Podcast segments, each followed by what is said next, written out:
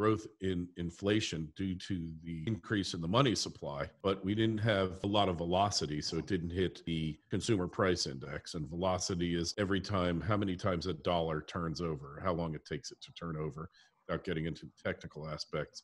So, what does it mean going ahead? Well, we've got all this helicopter money, uh, money that uh, free money they just given out. Um, we've got a real issue in real estate because somewhere like 48 million properties are investor owned and are rental units.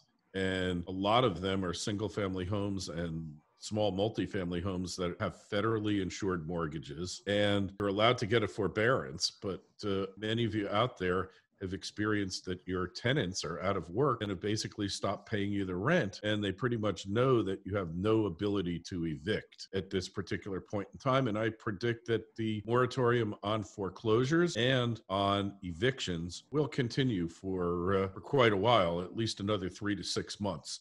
It'll go through the summer it might very well go to the end of the year. So if you are if you've got a mortgage on a rental unit on a single family home 1 to 4 you can get a forbearance and you might want to think about that. Uh, but obviously, be aware of the terms of that forbearance and a deferral. Ideally, you want that money uh, to be payable upon closing, upon sale of the mortgage or refinancing of it, upon sale of the property or refinancing of the mortgage. Whether it works that way or not, I can't tell you.